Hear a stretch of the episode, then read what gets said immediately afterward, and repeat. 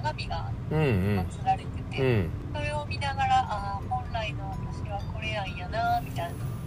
自礼拝ですよ。自分をそう。自分を拝むだけですよね。拝んでるこっち側が神なんですよ。結局私なんですよ。ああそうか。うん。でお真ん中歩歩かずに橋を歩くっていうのはうん。実はちゃうかもしれないですね。うん。まあそれは後で言うてることなんでね。まあだからそんなどうでもええわけですよ。そのなん なんとなくあの敬いの心があれば勝手に端っこを歩いてますよねっていうことだけですよね。橋を歩かないといけないですよっていうのはまたそれを言う必要もないですよね。あうん、まあ勝手にそうなってますよねっていうだけですよね。だけどその端っこを歩いてた意識さえないですよ。ー自分が神と思ってたら別に堂々と真ん中歩きそうだけどうん、だけど自分が神と思ってたらまた変わるわけですよねこれがね。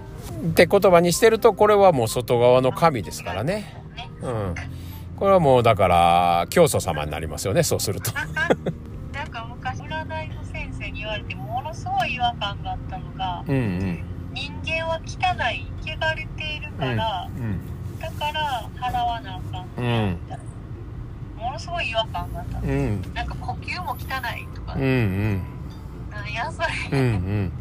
まあだからそれはその人がそう言うてるだけであるいはそれを聞いてんのはこっちやからね。その人に言わしてその言葉を聞いてんのはこっちやから反発するということはそれちゃうよねって言うて本来私は美しいはずよねあっていうところに気づくだけのことだったっていうだけですよね。だからその人がおかしいとかそんなもんで金取ったらあかんとかっていう必要がないですよね。全部自分を思い出すためだけですから。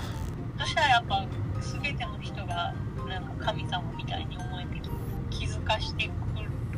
うんうん。が素晴らしい、うんありがたい存在って、愛おしい。まあそうなりますよね。だけど全ての人って全部側だけなんで。うん。うんそれは嫌なやつや好きな人やら嫌いな人やらそれは側だけやったらそうなりますよね。